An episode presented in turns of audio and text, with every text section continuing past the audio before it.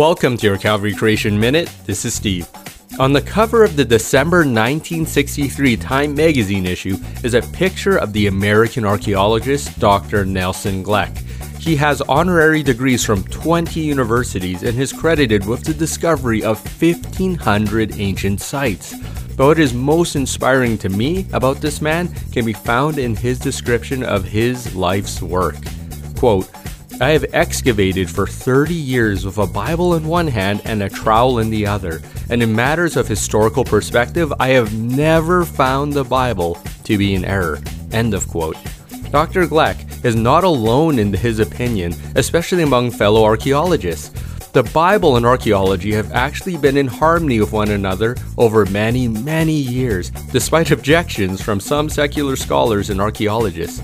This brings me to an interesting article by Dr. Lawrence Mykytiuk, Emeritus Professor, Purdue University.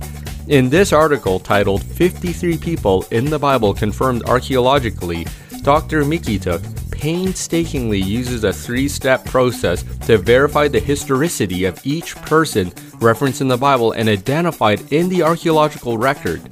He writes, quote, their names appear in inscriptions written during the period described by the Bible, and in most instances during or quite close to the lifetime of the person identified.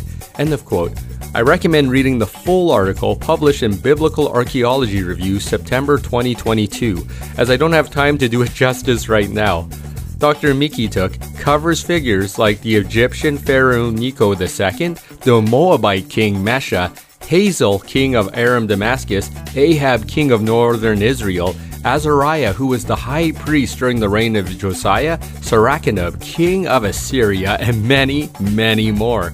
I will conclude what Dr. Mickey Mykytiuk summarized on the Purdue University Newsroom website.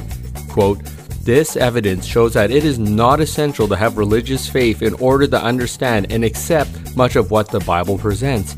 It demonstrates that even on the basis of writings outside of the Bible alone, Scripture does have a considerable degree of historical credibility. End of quote. To learn more, contact me at creation at calvarychapel.ca.